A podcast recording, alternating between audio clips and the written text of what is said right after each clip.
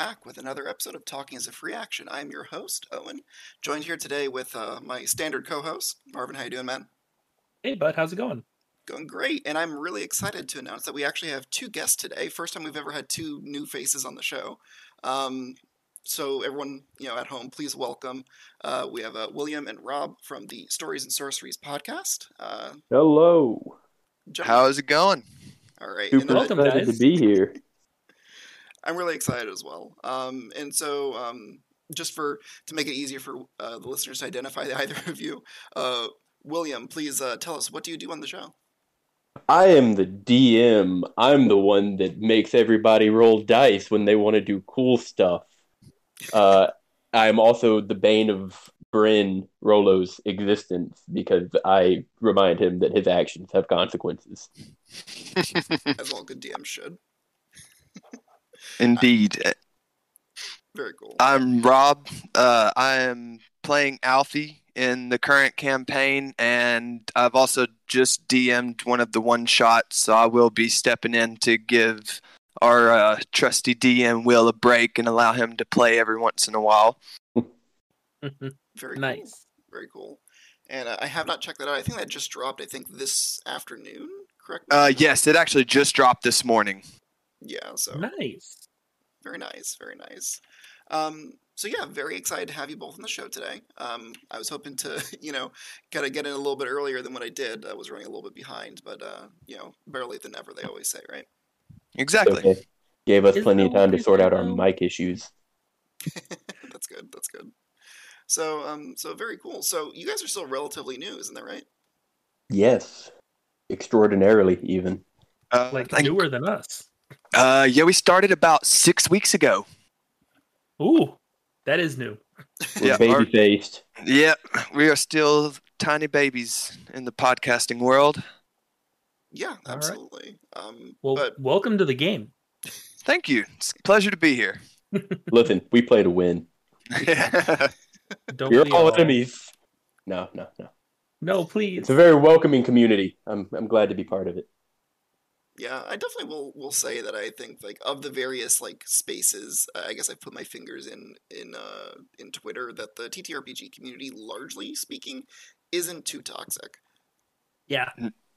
Not at all. Um, I run the social media for Stories and Sorceries as well, and I was absolutely terrified that we were just going to get ripped apart whenever we started posting stuff and putting everything out there. But everybody has just been amazingly supportive and just so friendly. Yeah. Um, and that was definitely something that took me aback too when I first started, because um, both Marvin and I do uh, do utilize the the show's Twitter account, but I'm the one that's primarily posting throughout the day.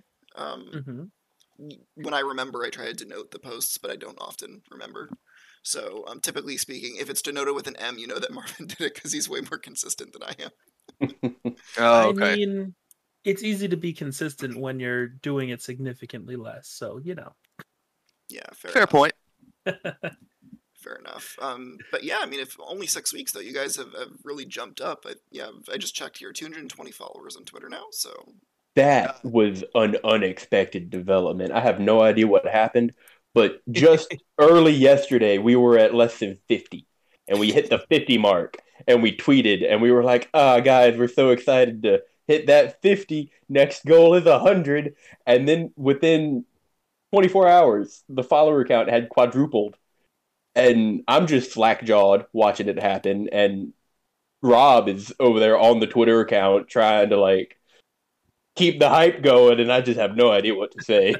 I, I have no idea what even happened, just to be honest with you. I, I tweeted it out. A few, I think about 17 retweets happened within a couple hours.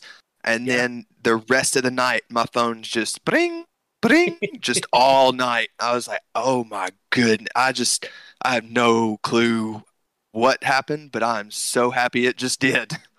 It was Yeah. wild because I remember I saw the uh the 69 followers post Nice. Like- yes. like early this morning and I was like I'm going to like this post and then all of a sudden just wait a minute how'd they get to 100 all it's been like an hour Yeah, I I have no idea. It was just insane. We were just so excited.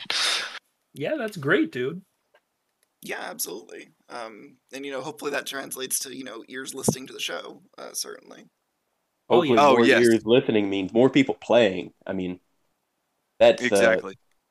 that, in my opinion, is the end goal of any D and D live stream or podcast is to introduce new players and spread the uh, the wonders of a TTRPG to as many people as can get involved. Because like sometimes it is super good to just like find a few friends and turn your brain off and play make believe for a while. Oh yeah. Yeah, absolutely. And the thing is too is that it's a hobby that really appeals to a lot more people than you might initially think. Uh, a lot of Oh. age groups too. Oh, Mhm. definitely. Yeah, well, especially some of the older folk who just may not have even had an opportunity to try it out because, you know, obviously the Satanic Panic, way back in the day when it was first initially rolling out, um, a lot of folks were probably turned off to it, you know, just for fear of the social implications that it might have. Yeah, the, the stigma that it might carry with it. I Mhm. tell you, I read about some of that stuff sometimes, and some of it makes me laugh, and then other headlines just upset me to a, a harsh degree. I Yeah. know But that you're- feel. You're really going to try to pin a triple murder on this dude who said he rolled a natural 20 to hit? Like, really? yeah. Yeah, I mean, like at best, that's like one attack. Come on. yeah. Come on. So, At the very most, one person is dying. He's not even level 11 in fighter. He can't get three. Yeah, so, um, I mean, I, I think we, we definitely are fortunate that we are kind of living, I think, through the golden age of Dungeons and Dragons in a lot of ways. Yeah. hmm Um, Oh, for sure. yeah, it's just it's really honestly just been incredible to like watch the last like you know 10 years or so unfold as like more and more people I know um are either getting into the hobby for the first time or you know just like not like looking at you strange when you say like oh I'm really into Dungeons and Dragons um it's a lot less like what what is that and a lot more like oh yeah that's cool Yeah. Yeah, I've uh, even noticed just in the short amount of time that I've been playing, just just under two and a half years, that just in that short amount of time, I've been able to see some of that change as far as when I talk to people. I've noticed a lot more like, oh yeah, you know, I've heard of that, and I've always wanted to try, but I've just never known anybody that really wanted to play. It's great. It's so yeah, good. and especially on that note, with the prosperity of social media, you could be playing with people from three different countries, and it's still a functioning party. Mm-hmm. There's all kinds of uh, there's all kinds of third party systems for dice rolling, battle map planning, uh, character creation, uh, tracking. Wild Mhm. yeah the way it's exploded like it has. Yeah, it's honestly incredible. And like I, I as much as I, I loathe to say it, I do think that the pandemic has made it a lot more readily acceptable to run online games um, than I Mhm. think it was previously.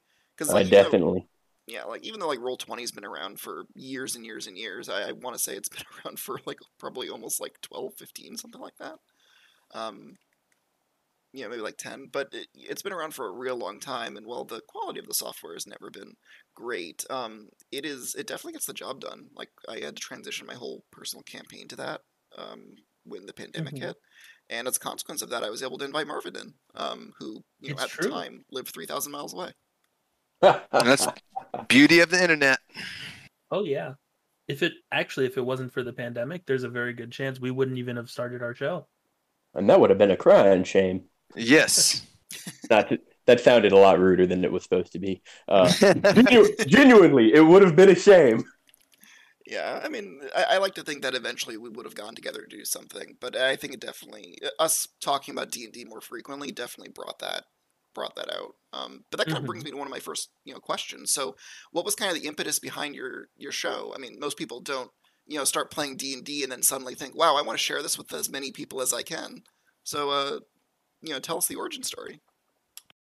Uh, Rob, you want to take your first swing at it? Sure, why not?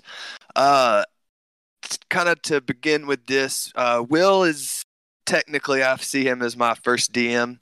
Uh, I started playing D and D just under two and a half years ago, like I said, and it was a friend of mine who I just kind of happened to talk to about it. For years, I'd been scared to play because I was like, that's a lot of numbers, that's a lot of dice, that's a lot of rules, that's just a whole lot to remember.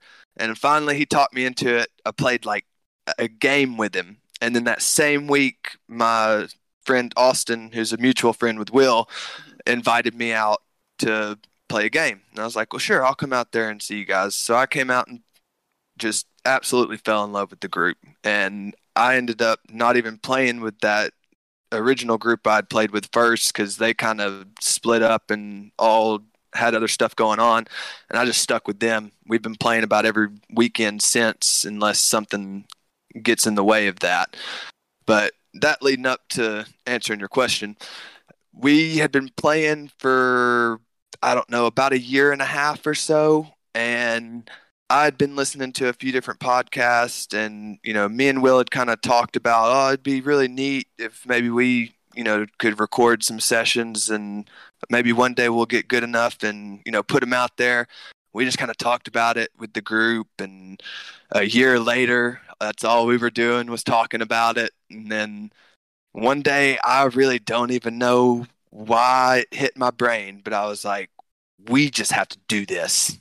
And so I messaged Will and was like, look, we've got to get on the ball and we just need to start getting stuff and start preparing. And so we saved up as much money as I, we could, learned as much as we could about what we needed, and just slowly started gathering equipment, getting our recordings down. We recorded a few sessions here and there without posting them just to work on editing, work on our flow, things like that. And then once we thought we were ready, we just went after it.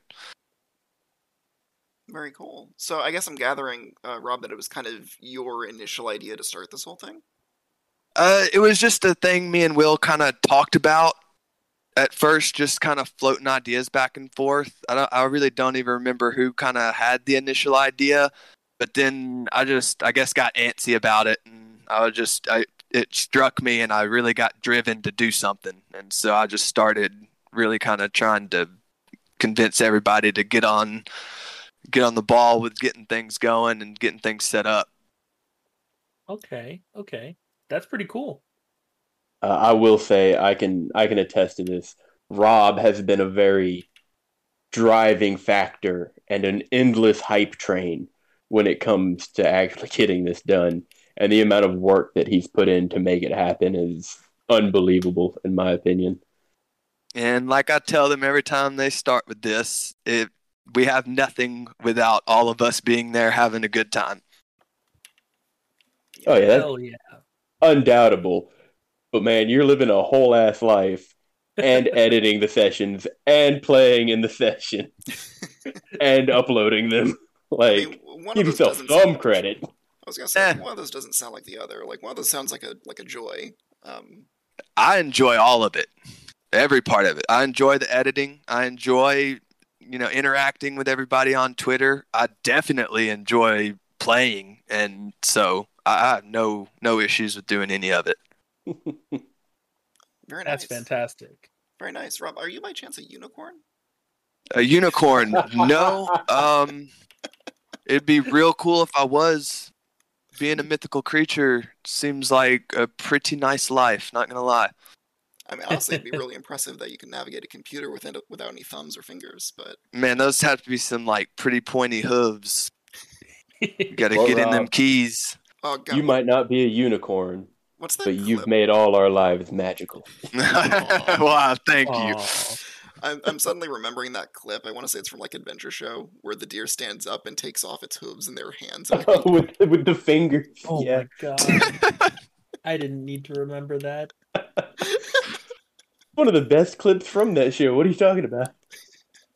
I don't I I don't think the word best means the same thing to us, my guy. uh, it's a it's a nightmare fuel for sure. Oh yeah. Get some fingies all ready for that massage. What you talking about? I'm having Alright, and- flashback. And that's the show, everybody. No, I'm kidding. Wrap, it up, wrap it up. We're done. this interview's over. No, I'm kidding. Um, that's really cool. So, um, so I guess it's not really clear then. So, is this a continuation of your home game, or did you guys start a new campaign over? Ooh, I think I'll I'm- let Will take that one. Yeah. Uh, it is. This is a new campaign that we started at level 11 because the previous campaign, our home campaign, we had several other people, Mhm. but uh, situations evolved and standings fell out, and it was just impossible to keep it going. Mm. So we jumped back and forth between uh, other ongoing campaigns, right? Uh, Rob DMs a Theros campaign for the group, uh, Oh. and our player Trenton, who does Edward, Edward Truffle, Mhm. he DMs a campaign between uh, just me and Rob, uh, where we play a brother and sister. But those are those are like off week things, right? Where nobody has anything going on, so we do these.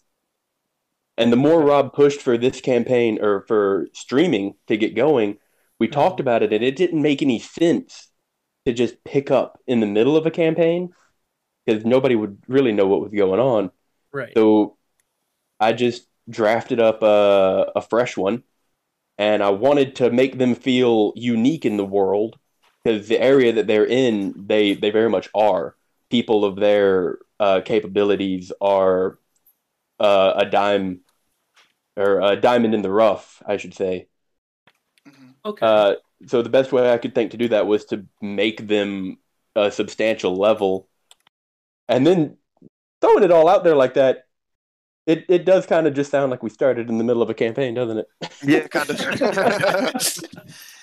yeah, I mean, well, because that's definitely the impression that you get, right? That you've kind of picked up in the middle of someone else's story. Um, like, i I definitely understood that it was the start of a campaign, just the way that it was, um, uh, the way that it was kind of structured. Um, but definitely the way that the storytelling starts off, it definitely feels like we've kind of like picked up in the middle of like someone else's story, and we're kind of zooming in to see what's going on with those characters. Right. Uh, well, hopefully that can be a good thing in the long run if I play my cards right. Otherwise, it was a horrible design decision, and I have nobody to blame but myself. I believe in you. I mean, it could definitely be worse. oh yeah. Oh, Oh, yeah. it can always be worse. I mean, you could have not started. Yeah. That's fair. like I, I think imagine? that's Could have just talked about it for the rest of our lives and lived with the fallen regrets. Oh, jeez. yeah. I mean, or even worse, you could have started six weeks later. You know, Yeah. Because that's the thing, right? It's like whenever it comes to like any project, like just starting is way more important than like setting arbitrary goals. Um, yes. because like it's so easy. It's like, oh well, I'll do it when I have a computer that can edit properly.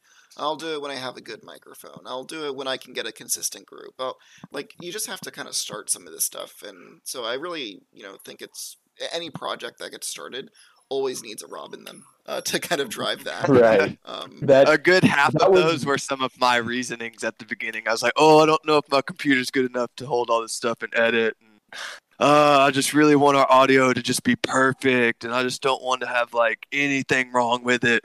And finally, I just had to push that all aside and just say, "Look, we're starting. This is the day that we're doing the first episode. Let's go."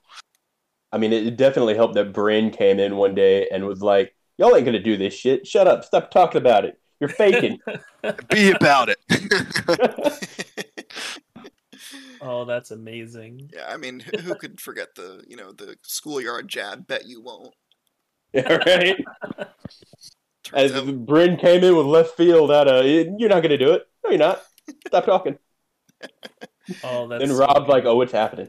oh yeah. that's awesome. Um, so you mentioned you guys are starting at level eleven. That's really high. Uh, It is high. Yes. Um, uh, what are some of the challenges that you're kind of experiencing with that, with starting at such a Uh, level? Hmm. As a DM, it's hard to give them a challenge that's appropriate to them that doesn't break the uh, the mold of the setting that they're put in. Uh, in one of the more recent episodes, they left uh, the mainland. They went out to sea, and that gave me a lot more freedom because once you leave the borders of the country that they're uh, currently staying in, magic gets more prevalent and wild. So I got to throw a ghost ship at them, uh, and they seemed to enjoy that. I was very Uh, convinced it was pirates, but I was still happy that it was Ghost. So I was definitely not disappointed. Well, I mean, clearly next time it has to be Ghost Pirates, right? Exactly. That's the logical next step. We do have to go back after we get to the island. So just throwing that out there, Will. yes, you will go back, and hopefully, this uh, little escapade will give you a sense of wanderlust, and you'll venture further beyond the borders. And I can throw more crazy shit at you. Oh, yeah. I definitely plan to do that. But uh, whilst you stay within Traves, my plan is to torture you and Bryn with political issues and make you think, which I know you're both fantastic at. Hey, look, my wisdom is high enough to compensate for my non intelligence, okay? All right, so like maybe maybe he barely finished middle school. That's cool. Yeah, exactly. I had to drop out to help with the family farm. You know how it goes. Oh no. None of this sounds safe. Isn't that usually a euphemism for something? I don't think people actually do that, do they? I mean, I'm sure. I'm from the south, so we, we kind of do that if it if it requires it to be done, you know. Yeah, but like middle school, it seems really early. All you got to do is know how to read a little, you know. Order your grain. Good to go. I can appreciate that kind of on-the-job training. Exactly. Experience trumps knowledge. exactly. It's true, or, or you know, uh, gruesome dismemberment, uh, depending on the uh, on the genre. Oh yeah. So, so um, so I guess you. What do you mean you're docking my pay? I rolled a hit. Sounds like the worst version of of a tabletop. Um, yes. it's None of this sounds safe. Construction site RPG. Jeez. I mean, we're like a half a step away from like you know American Truck Simulator, right? So How did I get here? Leafy, you invited me. yeah, and uh, me. I feel like we. But yeah, to to wrap it up, I would say that my biggest challenge is uh compelling encounters without breaking immersion. Mhm. But Yeah. uh I think it's definitely doable, uh, especially when I have such a such an agreeable play group. Very cool. Nice. Yeah, I know that like designing some of those higher level um, fights can be particularly challenging. Um, because you're right, like you know, when you're a particularly high level, you do have some level of expectation as a player to be able to, like, you know, cakewalk some number of like you know lower level fights. hmm Mm-hmm. Um, so I mean that, and I also find that there's just like not a lot of monsters at the higher end of the CR scale that you can like reliably tap without like drastically altering to make them appropriate. Yeah, 5e definitely like uh put on the training wheels when it came to high CR monsters. Uh but that's the glory of D&D. You can take those off whenever you want and just make absolute monstrosities. Yeah, you Which, can. uh, Which uh if you ask Rob, I'm quite a fan of fair but balanced homebrew and Oh. will occasionally do atrocious things to subvert expectations. It's my favorite. Yeah, I mean, I Marvin knows I'm neither of us are any stranger to homebrewing stuff. Um, I would say.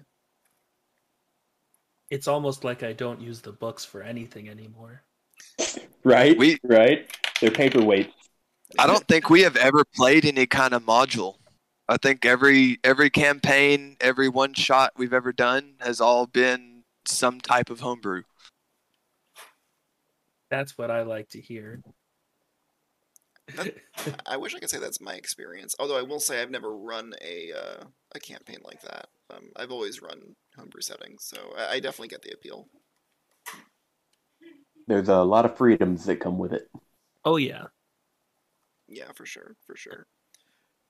So um, I know uh, Rob, you play Alfie. Um, I guess we should probably for the for the you know listeners at home, we should probably you know briefly touch on the rest of the cast. Uh, yeah. Uh, so I play Alfie. I am a half elf ranger. I'm using the Drake Warden subclass. Um, the other half elf is my twin brother Rolo. He's playing an assassin rogue. Uh, we both came from the Feywild, and we're kind of figuring out how to get back to our family, but you'll quickly find out we're not that concerned with it. We're very uh, live in the moment kind of people. Then we have our trusty bard, Edward Truffle. His uh, art form of choice is juggling, which he is Somebody very good at. Uh, I think so. Oh God. Very cool. Very cool. Okay, okay. Edward Truffle sounds like a good time. Oh, he's he's fantastic. Really happy that we're not making a Goonies joke right now. Oh, he his shuffling skills are immaculate. We've already confirmed this. It is canon. Very cool. I so love this. that's a bit of a, a unconventional party, right? So you have what a ranger, a rogue, and a bard. Yes. We uh we also did have a wizard multi-class with an artificer, but Mhm. unfortunately his personal and work scheduling kind of got very conflicting and he had to take a step back for a while. We're hoping one day once he gets all of that situated, we can bring him back in, but he's he's on hiatus until then. I Mm, gotcha. That's rough. And Or Ferdinand. Yeah. I see. And did you guys end up write, writing him out of the story, or did he just kind of unceremoniously vanish? I have hit him with the NPC sticker uh, and taken him away from the party. Okay. Uh, there's a very real chance, uh, depending on the choices that the party makes uh, in the near future, that I may be able to use him and the circumstances surrounding him as a uh, tool to drive the plot, which would be quite uh, convenient, to say the least. Intriguing. I'll keep my ears open. I actually have a really good story um, related to that because I had a player that exited the story, and I ended up reappropriating their um, their character arc and like backstory into like a really important detail for the players that sh- that showed up like a year and a half or something after they left. Nice. Um, Oh So- yeah. yeah, that was recent, right? So yeah, that definitely uh, reminds me of a story that um, that I can share about my person, my, our home campaign. Um, uh, so we had a character um, named Moira, and uh, the player ended up leaving the campaign. It there was some other stuff going on, um, you know, in her personal life, so she opted out, um, which is fine. Um, so she was playing a warlock, um, and it was a Pact of the Blade warlock, and so her basic campaign was like a reappropriation of the Highlander story nice. um, where basically um, this patron had bestowed these gifts to a number of different individuals throughout the multiverse, and each time one of them slayed another one, they would gain that person's pact weapon and be able to call them as well. The That is quickening. So, um, and she found out about this right about when she was about to leave. Like that was when her the plot was like starting to kick off for her. So it was really kind of tragic. I was like, man, I invested all this time into it. I was really excited. So, um, like the players were um, in this town or whatever. They were like camping out in this. Um, they were camping out like the the ruins of one of the players' like apartment, basically, because the town had like fallen. So they were like, it was the safest place they could shack up. So somebody showed up in the middle of the night and teleported her to the middle of town so they could have like a one-on-one fight so the first like six rounds or seven rounds or something is like the rest of the party is booking it while she is fighting for her life in the middle Oh of town no.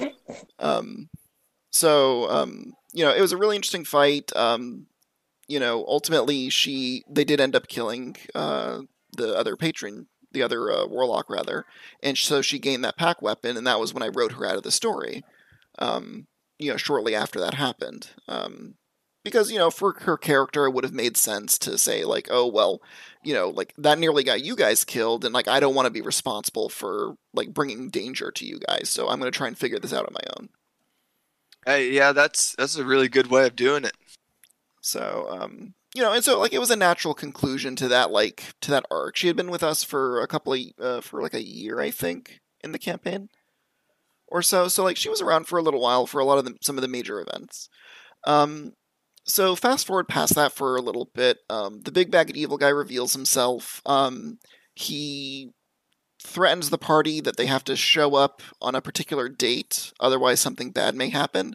The party leaves plane, heads to uh, what was it? It was uh, Kamigawa Dominaria, um, Ravnica followed by Alara, and they All had over the place. yeah, Yeah. it was a lot. Um, I'll I'll explain the story probably at some point later, but like just to fast forward through because like I'm literally like skipping past like a year and a half of story. Mhm. Um, the players missed the the deadline basically. Um, in the setting that I run, the time does not run linearly between each of these worlds, so some of these worlds have a faster time stream than others. And while they did pick up a chronometer on Dominaria as a means to tell the time, um, none of them checked it. Strangely, Oh, Fantastic. so they missed their deadline by like a week or something. Um, so when they got back to Ravnica, one of their uh, planeswalker buddies told them like, "Hey, like your world, it's gone." And they're like, "Well, what do you mean it's gone?" It's like, "Well, it's just not there anymore. Like I was there, things were getting bad, and now I can't get like now it's gone." Um, and so after quickly, one of the players quickly planeswalked to try and determine if this was in fact true, and they couldn't find it either. So that's bad news. Apparently, yeah, the bad guy destroyed bad the world. news. Bad news bears. Yeah. Yeah. So um, current plot line, of course, is they're trying to, um, you know, they're trying to stop the bad guy from doing it uh, again. Um, you know, kind of redemption time here. Um, so at the time, they recently discovered that the bad guy is related to one of the player characters, but he had wiped that character's memory before the ba- before the story started. So they're like, all right, well, we need somebody to like fix fix his memory. Clearly, like somebody has to be able to do it somewhere on Ravnica. Gee, I wonder who it could be. So, um, through a series of coincidences, they track down where Jace uh, uh, Beleren lives, and this is set post War of the Spark, so he's no longer at the Guild Pact, but he still lives there. He still lives in Ravnica. Oh, okay. Um, so after like a week of camping out his apartment, he eventually shows back up, and it's kind of in a hurry. So, to make a long story short, he basically says like, "Hey, I need you guys to win a tournament on Kylem, and if you do that and prevent this guy that I know from winning, I'll do what you ask. I'll help out, you know, as much as I can." so we start the motherfucking tournament arc. If you're if you're familiar with the anime trope there, and that was like um, four or five sessions. So um, during the tournament arc, a tiefling shows up who's like really friendly with the party. Like he's just he's a chill dude, you know, walking around like, oh hey, you know, kind of explaining how things go. He's one of the competitors in the event. Um, Mhm, you know, mhm. it was was super friendly. I think they like went to dinner at Olive Garden or something. Um, so, um, you know, enjoyed Welcome the to breadsticks. Applebee's. Never Applebee's. Um, but um, don't get me started. right. I have very strong opinions on restaurants. Um, then you would have known he was evil, right? yeah. clearly. And so, um, as they're scoping out the matches, because they want to see, you know, what the competition's going to look like, they check the bracket. They could fight this guy in the next round. So, as they're watching it, during the fight, he conjures the player character's weapon during the fight. And everyone in the party, except for Marvin, who didn't know that character, is familiar with what that means. Because clearly, the only way he could do that is if he had killed her already. Oh.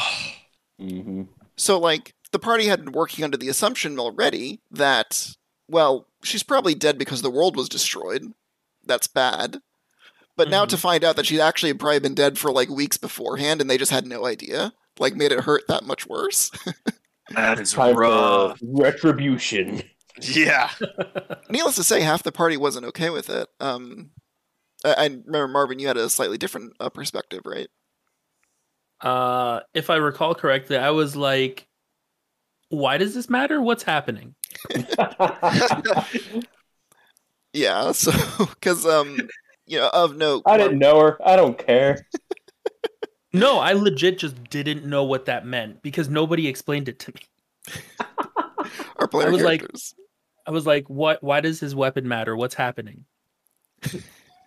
Yeah, it's like it's like the audience knows the player characters, the other players are tensing up, but like you know, You Martin- got this wow still eating popcorn, just watching the fight. What you guys Mhm. staring at?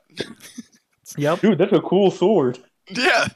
Yeah, it's like oh, But anyways, they eventually explained it to me, and I was like, "Oh, Now I'm angry. no, not even." I was No. like, I was like, "Doesn't that mean your world still exists? If the god that made this thing was tied to your world?"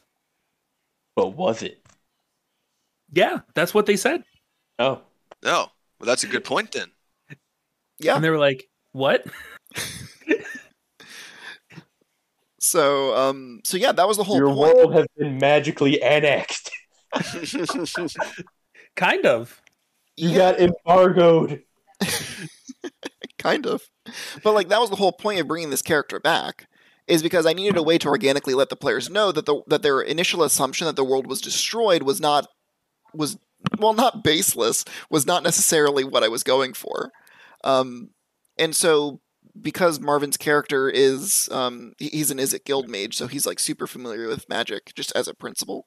Um, in addition to like his interactions, because he ended up spending like six months on Kamigawa as a part of his backstory. Um, Mhm. So he's really familiar with like you know the difference between like patron magic and regular magic he's interacted with both of these things and Mhm. so his character was able to intuit that well clearly if this patron who is associated with your with your friend has an origin from this plane which they the players knew for a fact because that plane was where they, she gained the power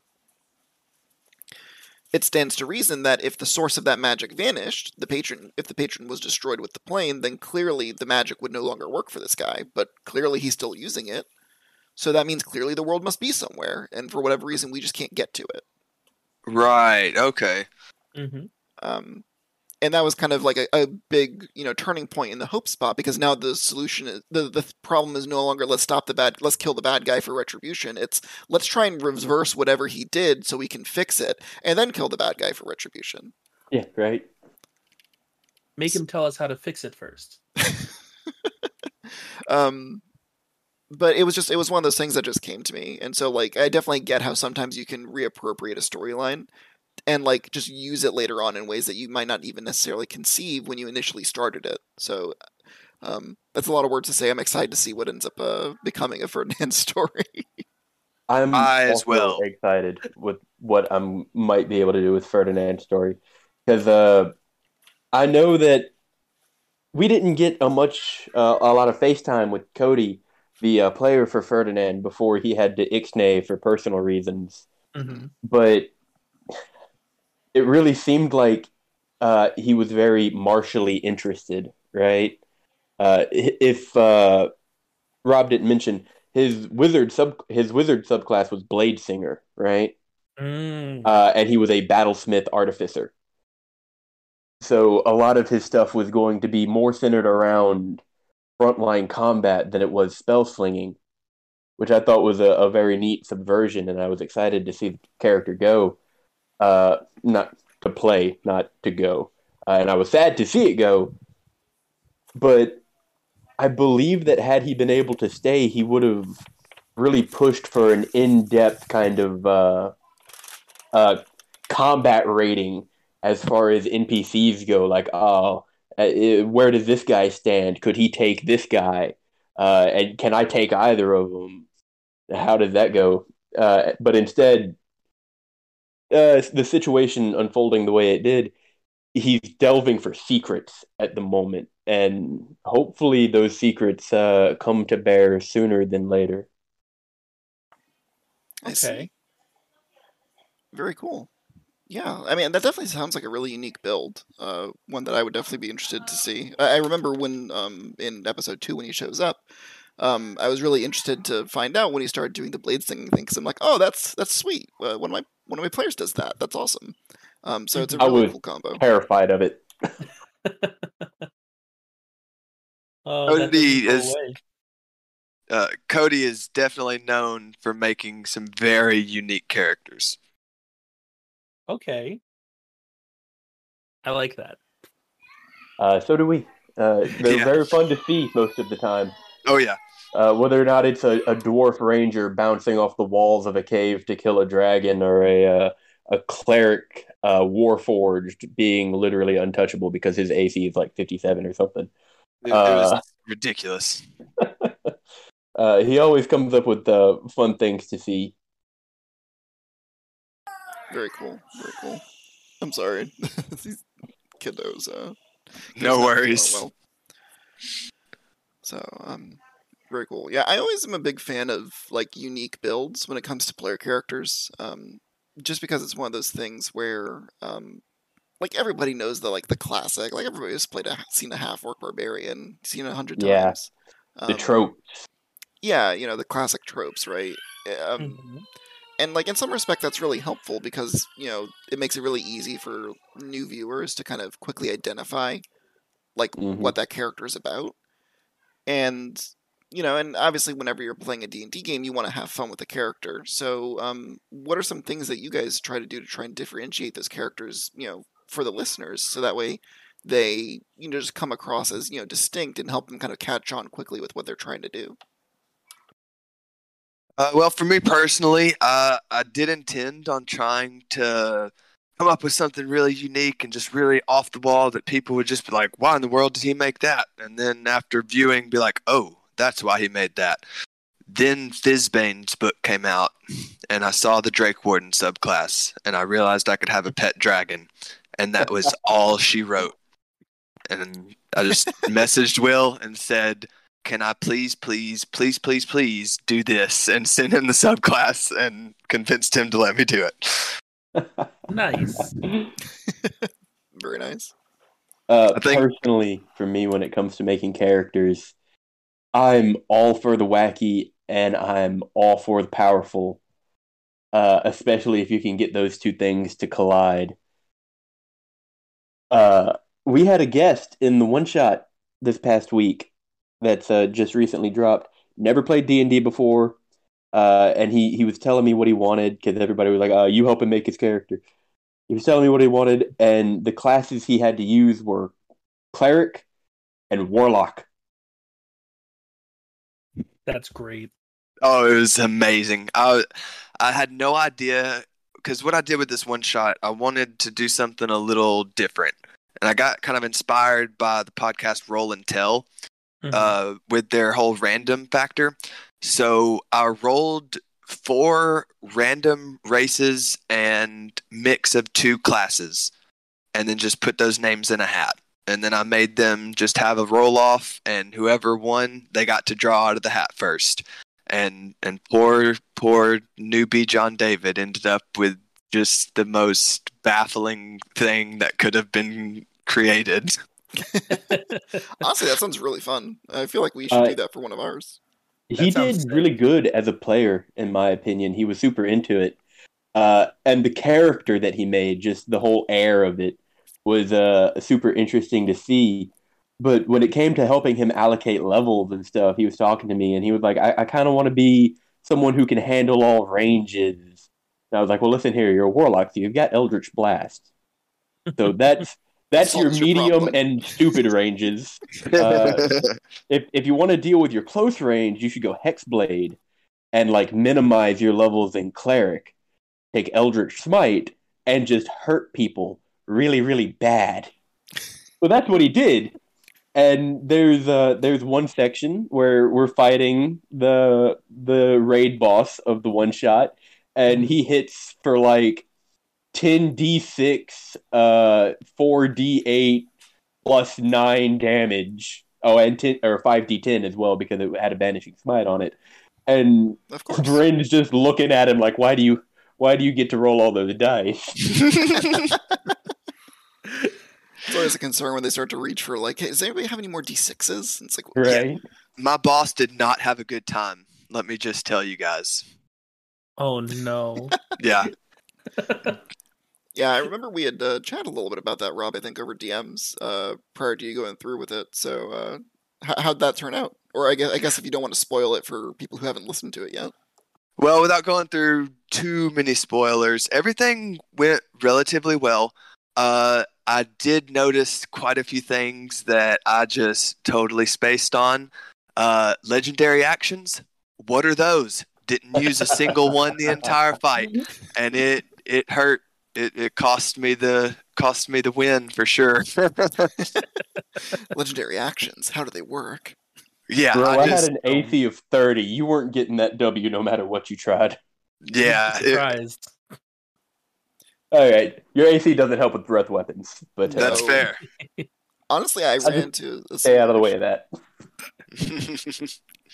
Yeah, it's a challenge when you're building for for higher level characters. Um, you know, particularly if they're like power built in any capacity, it suddenly makes it very difficult to like design adequate challenges. So, Right. you know, while I don't generally advocate for the DM to like specifically go out of their way to make things difficult, I do think it's good to kind of bear in mind where some of the holes. Um, so like, you know, I know for you know characters with high AC, obviously targeting some of their stats for um, saving throws can be really effective. yeah, or um, dexterity saves because generally they'll have terrible dex. Yes. Exactly. Yeah, The the biggest challenge with this one shot was they we, we rolled characters in the podcast and then we just paused and they made them really fast. So I had no idea what I was dealing with besides just initial classes. And so they were just surprising me left and right and I was I was trying my best to give them enough challenge without being just like we have no idea what you're even talking about, what's happening. And I, I think they did really well. yeah, that's All awesome. right. I think that you did a great job DMing, and I'm super interested to see what you come up with next time it comes around to your turn. Well, I got Uh, some ideas floating around.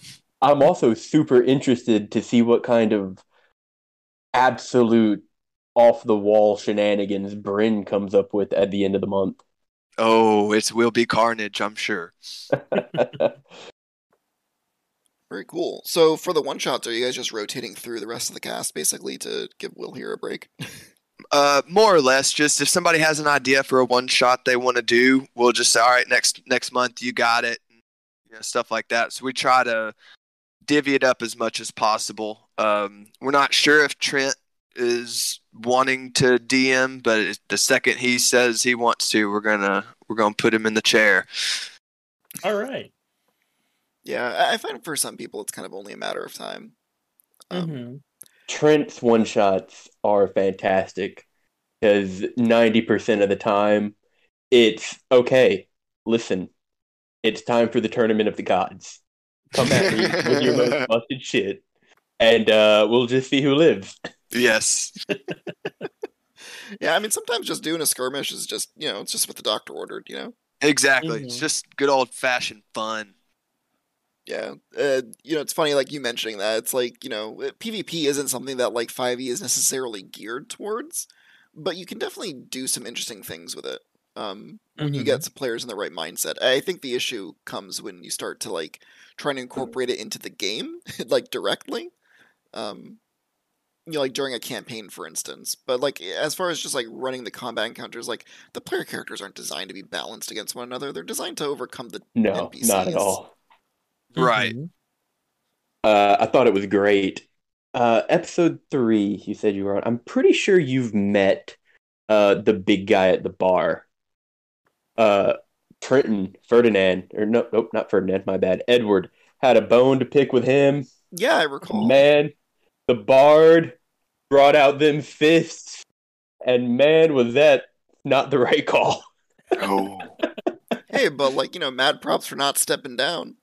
Oh yeah, Oh, no. And that's exactly why Alfie just stood back and was like, "Hey, bud, let me know if you're gonna die, and I'll save you. But otherwise, I'm rooting for you." Otherwise, have fun. I was I was puckered the entire time, just waiting for him to be like, "All right, you know what? Screw this. I'm gonna drop a seventh level fireball on this nerd. Get me out of here. I don't care if I take half the town with me. Just you're going away now." I mean, sometimes that's just you know, sometimes What it takes. Sometimes it be that way. Yeah. If the internet's taught me anything, it's that fireball is always the appropriate answer. At least seventy percent of the time. Uh, Gotta be honest, Listen. uh, we have a, a player in our campaign where he, more often than not, when he does cast Fireball, it goes poorly for everybody involved. The man after my own heart. I think it's some not of the, great. the, the it's like me trying to do anything acrobatics related. I always roll a two.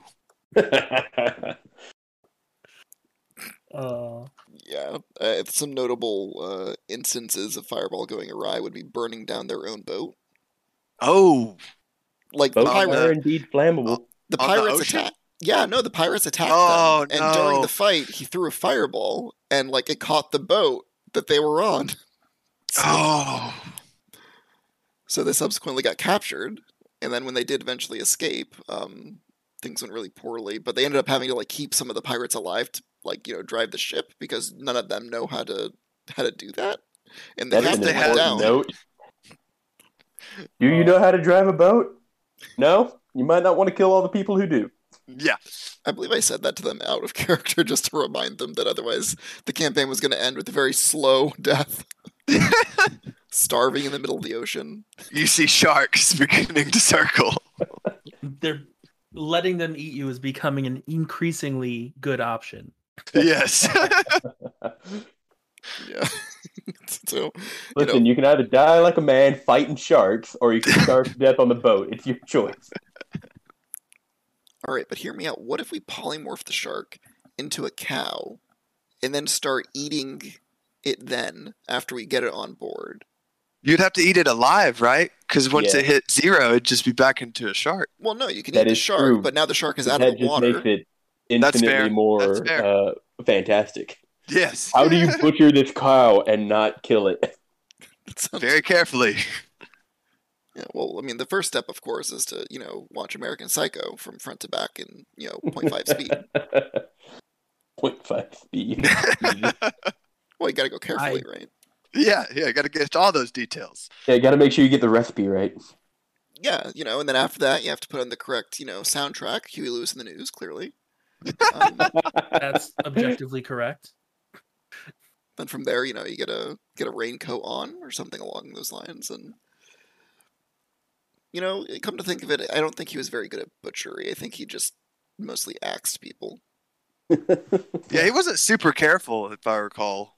No, No, not Right. at all. Hannibal is where you need to go for this kind Yes, of that's the calculated guy right there. Jeez. no, just pull up some YouTube videos on how to fillet fish. It can't be that different. Yeah, just Mm, I don't like where this conversation is going. ten down a dark path. I mean, uh, come on. If- we can't follow. Ah, you're breaking my heart. So, um, Lord of Mercy. That's uh, that's definitely something. It's definitely something. So, um, so overall, you guys feel like the campaign's going uh, pretty well. Um, do you guys intend on it kind of lasting through to level twenty? Do you have like a, I guess, do you have like an overarching story in mind already, or are you kind of just winging it? I have a very loose uh, idea of a story, but I believe uh, predominantly in player freedom uh, shaping the story. So if I have uh, an end goal, it's achievable by several means, and those means will be determined by the players. Uh, I may have to enact some. The world is changing, and you're not sure why. Get on it uh, instances, but uh, other than that, I think that they'll do a fair enough job of progressing.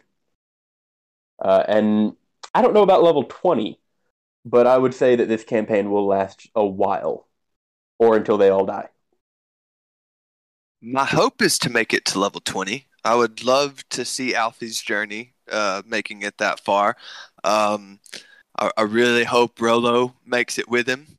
He, he he makes some real questionable decisions sometimes, but you know, you live and learn. Hopefully, he lives and learns.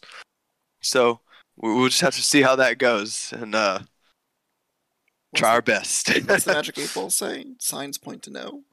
Ooh, Yikes. I have some bad news for my brother. Oh, what's that? What's that spell called? Augury? Yeah. Ev- Every time Edward casts augury, it's just the answer is woe. That's all you need to know. Does it involve Rolo? The answer is woe. oh no. You get no wheel here. There may be an undetermined. Oof. Great though. I love uh, I love having a wild card as a player. Just Oh, he's never the know what the hell's going on. I mean, yeah. Uh, the ones you can't predict are usually the ones that make the campaign the most interesting. Yeah, that's that holds true indefinitely. Uh, across every system. you you might you might think that oh it's it's just a, a simple bank robbery. What could go wrong? Everything's on fire. I guess that's what could go wrong. this is this is no longer a bank robbery. It is a siege. How I did think, we get here? Ask that guy. I think you're halfway spoiling episode four there, Will. Am I? Uh, I believe that's Rolo didn't start the fire, isn't it? I wasn't even thinking about it. Oh no. we'll have that Oh look forward then. no. Spoiler alert, he for sure started the fire. No. Rolo, please. So um, I, I know um, Rob, you mentioned that you'd only started playing, but uh, William, I get the sense that you've been playing for quite a bit longer. Um, when did you start playing D and D? How did you get into it? I've been very interested in D and D since grade school.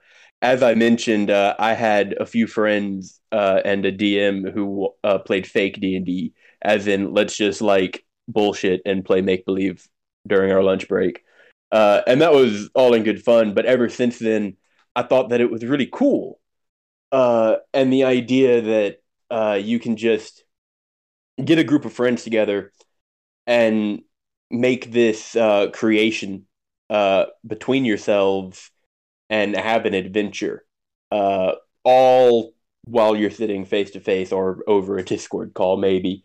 I always thought that was a very appealing idea. Uh, so I've always just looked at the books and read them, like uh, brewed up creations in my head, uh, and found myself lost in thought about it uh, several several times but it wasn't until i was asked to dm that uh, we started playing d&d uh, actually like sitting down and rolling the dice and understanding what was going ha- going on and not just being like listen guys there's a rakshasa fight it I gotcha. So would you say that you're more like a rules as written kind of guy, or do you kind of ad lib as needed? Oh, I'm I'm a definite I'm definitely a rule of cool guy. There there are some instances where uh rules as written kind of has to be taken. Rules as written because if you deviate from it, then you have no idea what's going on.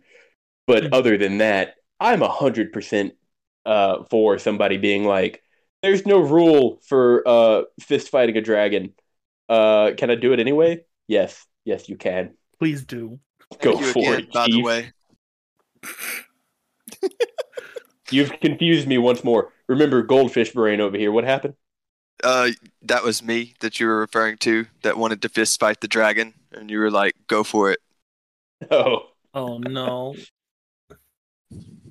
listen, I am always willing to empower my players to make poor decisions. Uh, it gives me more freedoms. Yeah, quick frame of reference. We did a one shot that was initially going to be our pilot episode, and we weren't able to post it because we did not finish it in a one shot time frame. And uh, Cody was part of it, and he has not been able to come back since. But we we all schemed together against Will's knowledge and made a team of four barbarians. And Sounds wonderful. Oh, It it was was. fantastic. And uh, I made a wild magic barbarian multi-classed with uh, wild magic sorcerer, and I wanted to just go all fist, and so he allowed me to have. Uh, I think it was the gloves of soul snatching. I believe is the item, but Mhm. it's it's a ridiculous uh, set of gloves that lets you do uh, I think it's like two D eight or something, but then you get uh, two D ten of force damage that you regain half the health from. And so I just ran around this one shot, just beating the tar out of dragon and dragon kind alike. That's amazing. How dare you challenge Drethdar, the acrid? Oh, please, no. Trogdor the Burninator comes in and just gets sucker punched. Yeah, it was it was bad. I'm Will sorry. didn't know what was happening. I didn't mean it. No, I knew everything that was going on until Cody and Bryn's character decided to get a dragon, uh, a half dragon in a dual grapple and just like try to rip it in half. That that's when I lost track of everything. Well, yeah. I mean, the easiest way to kill a dragon, right, is for you have one one side of him into into half Nelson. And Yeah, the, the other guy, the other guy gets him into the walls of Jericho, right?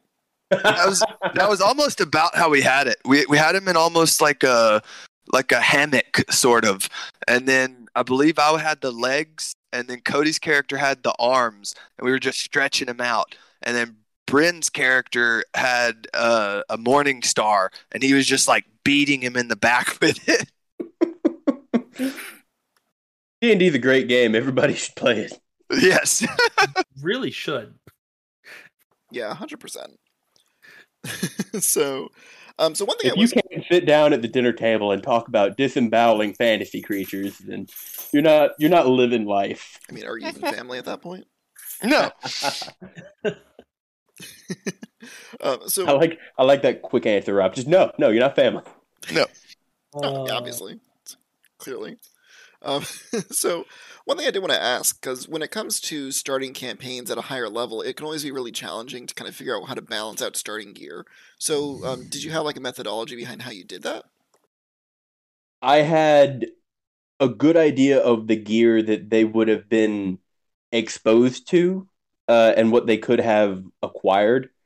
But all I can really say to that point is it depends on the setting. Like if if for example this had been the home campaign that fell apart unfortunately, that was very high fantasy. And if I had started them at level 11 there, oh boy, would they have had access to some insane stuff. But here uh, in this setting it's it's much more basic basic fantasy. There's magic but it's scarce. So uh, you get a rare item. Have fun. I gotcha. Very nice. Um, yeah, I know. I mean, obviously, it's always going to depend on the setting. I guess one concern I always have is like if you give them too much cool stuff at the beginning, then it gets a lot harder to seed cool rewards later on. right right uh, that's why i limited them to uh, just uh, straight out of the book if you can find it uh, run it by me i might let you have it uh, but i'm saving the homebrew stuff for something you get as a treat As it should as be. you should. Yeah, I, feel he did a really good job with giving us just enough starting equipment to where we we did get that sense that we were outliers, at, at least in the country we're in now, and that we got that sense that you know people look at us and they don't want anything to do with us because they they kind of know we stand above in most situations, but didn't go so far as to where we're like, yeah, we got everything we need, we're untouchable. Okay. Yeah, and That's think that's- definitely something I want to try to avoid y'all feeling like. Although it seems I've already failed with Bryn. I mean, it can be tough with rogues, just in general. Yes. Um, rogues are problems. I mean, what? Who said that? Not don't me. I certainly didn't. Yeah, I mean, I I guess like when it comes, sorry, uh, when it comes to higher level characters, it's it's always a little bit challenging to kind of like keep them in check. Like that's one of the reasons why I really enjoy like those early levels because it gives you an opportunity to like throw some stuff at them that might be a little bit too big for their britches. Yeah, Um, something Whereas, that they like- might have to back away from. yeah, I mean, like it, it's important to like put the fear of God in them pretty early, right? Um, for, for lack of a Cannonball. better way to put it. Cannonballs will do that no matter what level they are. yes, they do, and yes, they did. Yeah, I mean, like, yeah, siege weapons, I guess. But like, if if that's where your your NPCs have to resort to in order to injure your your band of heroes, you know, that's you're getting into some dangerous territory. I guess it shouldn't have Well, to take Ghost- like a dragon or something to to make them flinch. Ghost Captain sure did it for Rolo. uh, one of the big reasons I settled on level 11, or rather, the reason I wanted them to be level 11 and is because I've heard a metric thrown around very, very often that campaigns between friends rarely get past level 6. Mhm. And I just think that, that that's heartbreaking. because like your paladin gets his aura of protection, and then and then the game's over. Really, he doesn't even get to look at the Gorgon and say, "I rolled a thirty-three on my charisma save." No, I will not be turning to stone. Like, like the the fighter never gets his third attack. People just get to look at him and be like, "So what? You're a you're a basic paladin with no smites." Oof. Uh, That's rough. so yeah, I, I wanted I wanted them to know and I wanted them to experience characters uh, that they got to make special. Okay. Uh, if if somebody had come in with a fighter, I wanted him to know that that third attack, that that blistering uh, combat speed that he has, is something that he worked for and he earned. Uh, and I just think it would have been a real shame to like have them start at one, and then by the time they get to ten, they're like, "All right, guys, we killed the big bad evil guy. what now?" Just look around. Well, clearly it- it's whatever the next threat is, right? Um, Oh, 'cause right. One of the cool things about those kind of campaigns is you know you can always pick back up later on. Yeah, you can always make more. Mhm. um, Although I will acknowledge that I think that the fate of your normal game is kind of pretty similar for a lot of people, where just like a lot of games just end up falling apart. You know, not because anybody wants to Mhm. stop playing, but just like life gets in the way sometimes. That's uh, exactly what happened with our first campaign, Yeah, and it's terrible to see. Yep. yeah, it definitely is. It's always a shame too, because sometimes it results in taking some like rather long long sabbaticals from the the hobby. Mhm.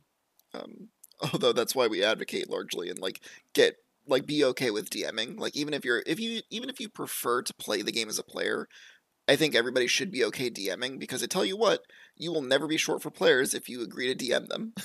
Right? Hundred percent. Yeah, I think it took a solid year after I started playing of Will just poking me in the side every once in a while. Hey, you want to DM one time so I can play? And I finally, finally, I was like, you know what? I'll DM you a one shot. You just give me some time to prepare. Oh, that's great. I imagine that's got to be a really tough transition when you have you know such a strong DM to kind of live up to um, in those Oh, it was terrifying. Absolutely. I was shaking when I walked into that room the first night for my very first one shot. I, I had anxiety for like two weeks leading up to it. It was terrible. But the good news is, I'm always really nervous when I go to DM. But then when I sit down and say, this is where we're going to begin, that all just kind of floats out the window and I, I get to focus on just making my players have a good time or allowing my players to have a good time, I should say. No, no, And- no. You make us. You're gonna enjoy it, okay? I'm complaining. Don't you dare. so, uh, so I guess one of my questions for you, Rob, is like, if you, if you know, let's say you're talking to one of our players in the audience, right, and they are kind of thinking like maybe DM wasn't DMing wasn't for them. What are like words of encouragement that you would give to them, or some things they could do to help prepare themselves for that? Um, best I can say is just don't listen to that little voice that's like, you're just not going to be good enough. What if you mess up? What if you forget legendary actions? and you just you silence that in any way you can and all you need is one good idea and you can just build upon that and you can just make whatever you want and as long as your players are having fun doesn't matter what you forget doesn't matter what rule you don't use or use you know it, all the name of the game is everybody have a good time That's awesome. Yeah, I mean, Hell yeah, man. great advice. Uh, what about you, Will? Any any uh, tips from the the bitter vet? uh, the bitter vet, uh, the humbled vet is uh, more along the lines of that. I would say that it's good to look at other people and it's good to learn, but it is not a good idea to hold yourself to someone else's standard. Because I'm, I'm gonna be real upfront with you right now. I think I am subpar at best, and every time I say that, Rob just comes in and he's like, "You shut up. You're fantastic." oh, i get Uh, on him i get on him Yeah, I- get them. Speaking for myself, I'm blessed to have a very supportive play group uh, all around the table, whether I'm a player or a DM, and I try to repay that in kind. And my best bet or my best advice is that if you play with people who are not supportive, then those are probably people you don't want to play with. uh, and just don't look at me or Rob and be like, I could never be as good a DM as them. And certainly don't look at someone who has a massive following like uh, Roll Twenty or or Critical Role. Even don't look at them and be like, "Oh, I pale in comparison." Uh, look at your book, look at your DMG, look at your monster manual, find something you think is cool, and be like, "I want to see how everybody handles this," and then just shut everything else out and play your game, because it is at that point a game for y'all to play. I think some, that's some great and solid advice. And the other thing too, right, is like when you're on the other side of it, you know, when you're like a um like someone who consumes that kind of content, mm-hmm. what is easy to forget is that like those shows are ultimately still shows. They may be live play games, but even those DMs, even if they're trying to DM a game as they would normally, they're always going to be mindful that they're being recorded. I'm sure you can attest yourself that you're at least aware of the camera during or the, the recording equipment during your game. Yes, I many times a session I think about saying something and then I'm in my head I very quickly and frantically look for another way to phrase some things. Because there, there's a big difference between casual play and recorded play. And I mean, there doesn't have to be if you just don't care. But if you care and you want uh, as many people to be exposed to uh, what you're putting out there and try to get as many people involved as you can, you should care. yeah, one hundred percent. Hundred percent. Yeah, I definitely agree with that. Um, and I guess like one thing to keep in mind is that because those people are ultimately putting on a performance, like yourself, um, during those games, that you don't need to hold yourself to that standard because you're measuring apples and oranges. You're trying to do, do two right. different things, right? Yes, that's uh, exactly what I was trying to get at. You're you're playing a game to play a game. Uh, other people might be playing a game to make a show or for some other goal in mind, and their goals are not yours. So you do you. Yeah, exactly. I mean, your goal as DM is to make sure that everyone's having a good time, like you said. So yes, just focus on that. Absolutely. Very nice. Um, I mean, you, you dropped the uh the, the CR word, so um, I'm. I did. I, I I did a taboo, but uh, I needed an example, so that was what I went for. No, it was good because uh, I, I was actually curious. What were some of the some of your influences? Um, you know, if you, I assumed most people who play the you know who play D and D are familiar with Critical Role in some capacity, but like, were you a fan of theirs? Um, you know, had you consumed a lot of their content going in, or um, or anybody I else? have I have consumed a lot of Critical Role, uh, but the terrible thing about being a DM and watching Critical Role is that you know a lot of other people watch Critical Role, and one week you might have an idea, and you're like, "Wow, that's really cool," and then you get some downtime, and you turn on Critical Role, and one of them's like, "I do this," and you're like, "God, that's exactly what." No, I can't use that because everybody's gonna. Th- and you, and you just have to like either accept that everybody's going to compare you to it or move on. Uh, but always I would not always accept it. Just just bite that bullet, Chief.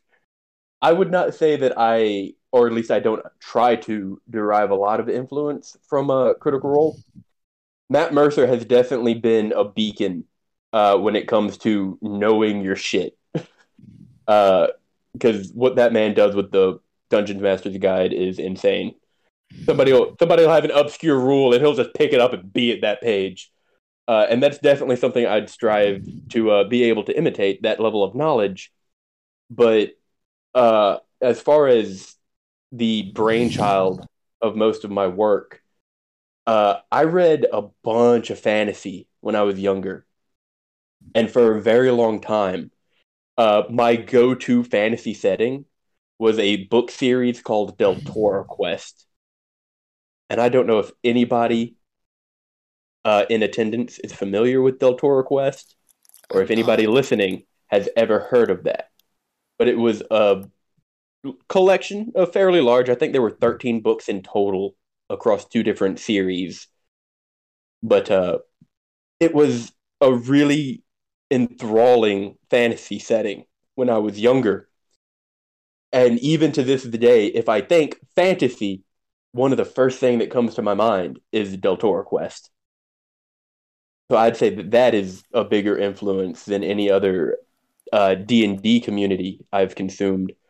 But yes, I consume an atrocious amount of D and D content, and I could not begin to list it all.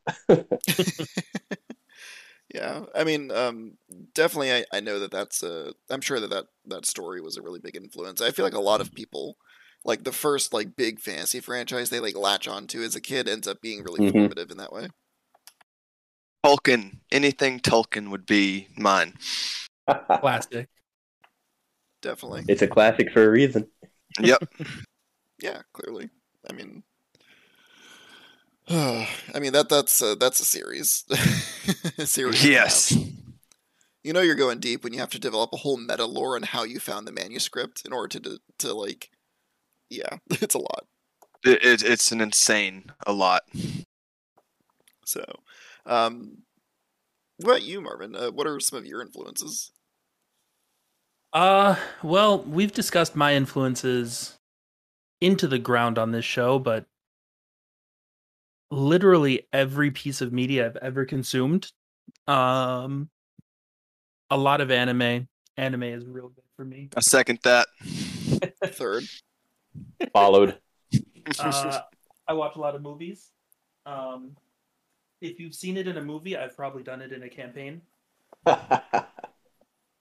or at least attempted to. The players aren't always uh cooperative. Agreeable. Isn't that how it But, you always know. goes? Uh, no, I I think I'm very cooperative. Yeah, that's fair. Uh, you actually are probably one of the more cooperative players I have. I certainly try to be. I'm not. Definitely not. Whatever Rob tells you about my paladin and Theros, it's untrue. I I don't think that's a factual statement. It's not. He is definitely my yes man in our Theros campaign because he knows how nervous I was to start it. And he was like, you know what, buddy? I'm going to make a paladin. He's going to have the charisma. He's going to be the face. You tell me what's going on. You got it. Yeah, he's also he's also like pretty average when it comes to intelligence. So like somebody gives him a goal, that's his life until it's done. Yeah. Sounds a lot like Elspeth, if I'm being honest. Oh, dude, Oh, poor boy. Elspeth. I've noticed. I've noticed as y'all talk that uh, y'all derive a lot from magic, and being very new to magic myself, uh, I've I've dived into their lore, and I'm terrified to try to incorporate it into D and D because there's there's so much. Oh man, I can't wait for him I to do it, though. I agonized over whether or not to pull the trigger on it for my home game, and I don't even like record my stuff. Right, like it's just it's a home game. There's no pressure here. But I'm like, uh, like, do I really want to incorporate this? And then like the Guildmaster's Guide to Ravnica came out. I'm like, all right, well, Yes, I I a- have to. You didn't have to excuse anymore. I Yep. didn't. I didn't. But um, but like, yeah, I mean, I, I'm I'm a big Magic fan. I I've been playing the game since 2000. Um, Oh, wow. So, nice. You know, I, I haven't playing played. since 2002. Yeah. So All right. Well, that brings me to a question for y'all.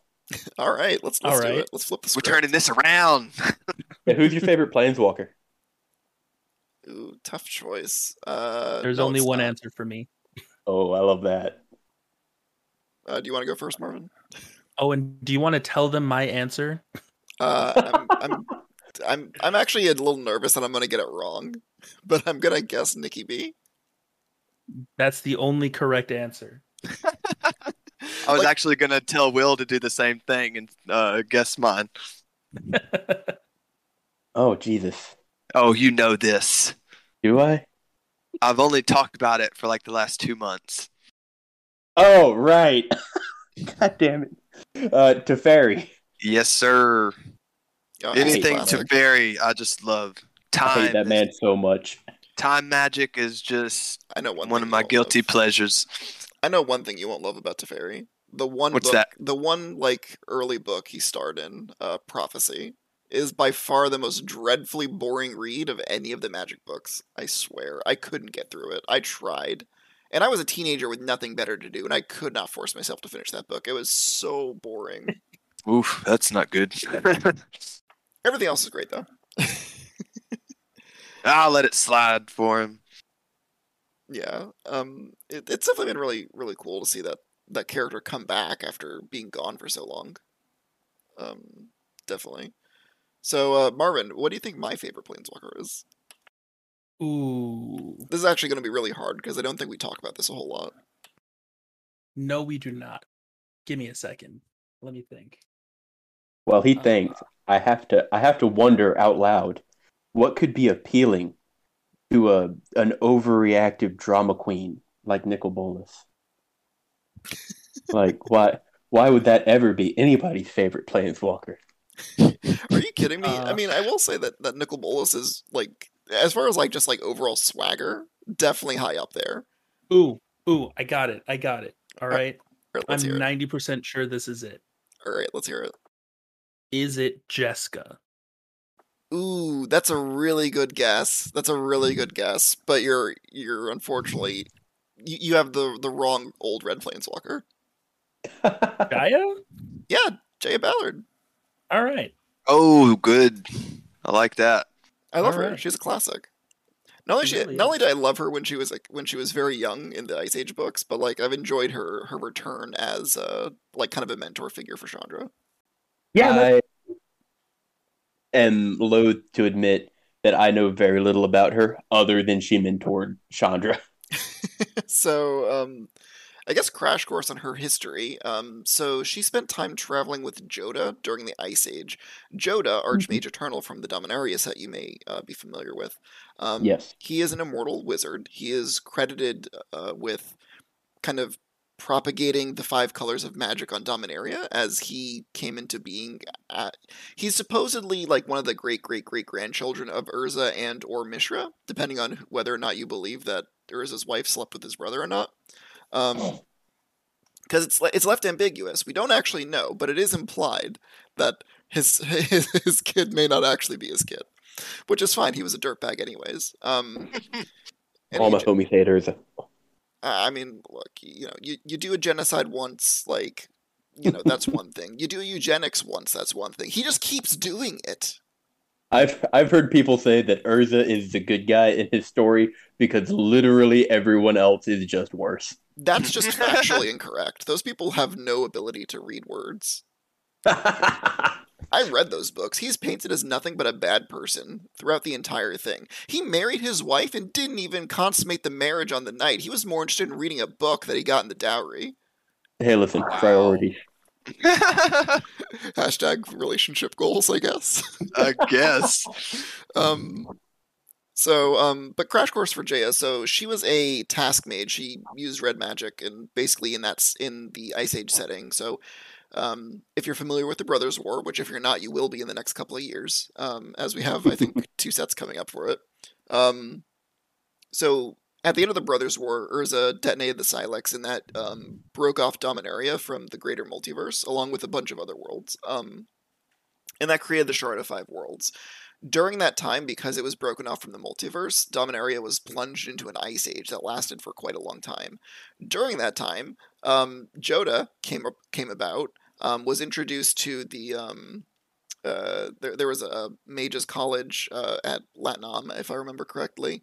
Um, he his main nemesis was Lim-Dûl, this necromancer character, um, who was defeated. Um, there was a you know, so he joins the mages college. At some point, the archmaster goes missing because Mairsil take you know takes it over and imprisons the um uh who was it if I think it was if I remember right oh gosh it's been so long.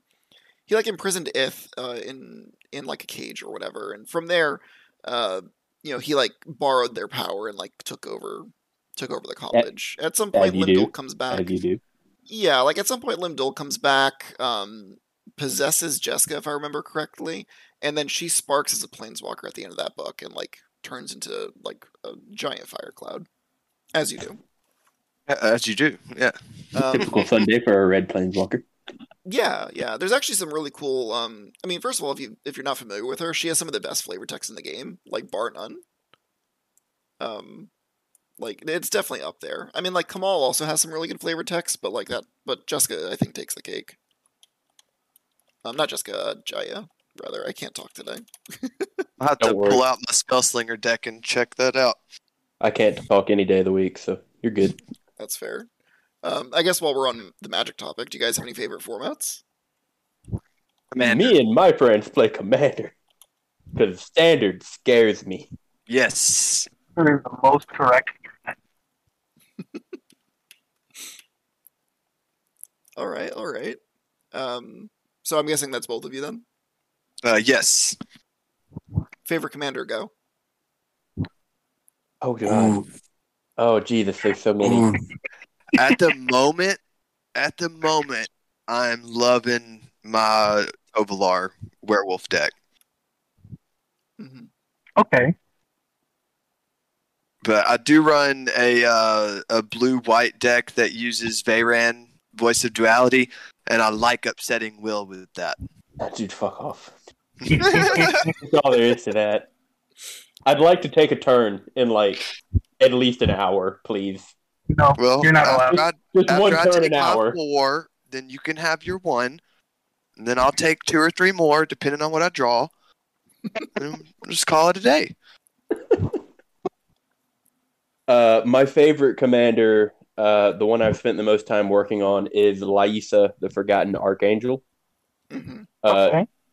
she's got some of the uh, most metal lore from the angels in Innistrad, in my opinion. Uh, and I feel left out since I didn't answer the question since I posed it. My favorite planeswalker is Sorin, by the way. Nice. Post Avacyn, post Avacyn, pre Olivia trying to marry his dad. That was a weird story beat. I mean, was it though? From a tactical standpoint, no. From a family standpoint, yes. What are you doing, step bro? I mean, come on, we all knew that was coming, right? Except it's her stepson. God, Marvin, your audio works is like like taking better. Who knows? Marvin, your audio is kind of dying. Is everything okay? Um, yes, I'm in transit. In transit, you're driving. You're driving during the show. Bro wanted some McDonald's. Leave him alone. I told I had a thing. Fair enough. So we'll wrap it up here um, in a sec. I did want to share though. I did pull up one of my favorite flavor texts for Jaya. Um, it's from uh, the uh, seventh, eighth edition version of Inferno. If you're familiar with that card. Uh, I'm not, but I am currently looking at all of the Jaya cards on MetaBox. So the flavor text says, "Some have said there's no subtlety in destruction. You know what? They're dead. that is so God. metal. all right, yeah. Words to live by." So- Yes, that might just be my new motto. So, um, so with that, um, Will, Rob, any closing thoughts for the show? Um, and uh, you know, for audience. My closing thoughts are: everybody should play D and D. It's real fun. I would like to second that and just kind of reiterate what you know my main goal is for everybody, and that's just have fun with your friends, make new friends, and have fun with them. No matter what, just get out there and have fun. Hell yeah. Or, or if you really want to be that guy in D and D, find a friend and then ostracize him. shame, shame. Um, all right, chase, chase him with that bell. Yep. all right, everyone. Um, so with that, we'll go ahead and let uh, Marvin get to his Doctor Strange movie. Uh, let us know how it goes, and uh, you know, with that, um, gentlemen, do you want to let our audience know where they can find you? That's your Uh, job, Rob. Yeah, yeah, that's where I come in. Uh, yes, you can find us on Twitter at S and S Pod One.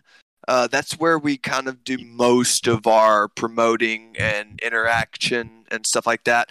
Uh, you can also follow us on uh, Spotify and on YouTube. Uh, Stories and Sorceries are the name of both of those.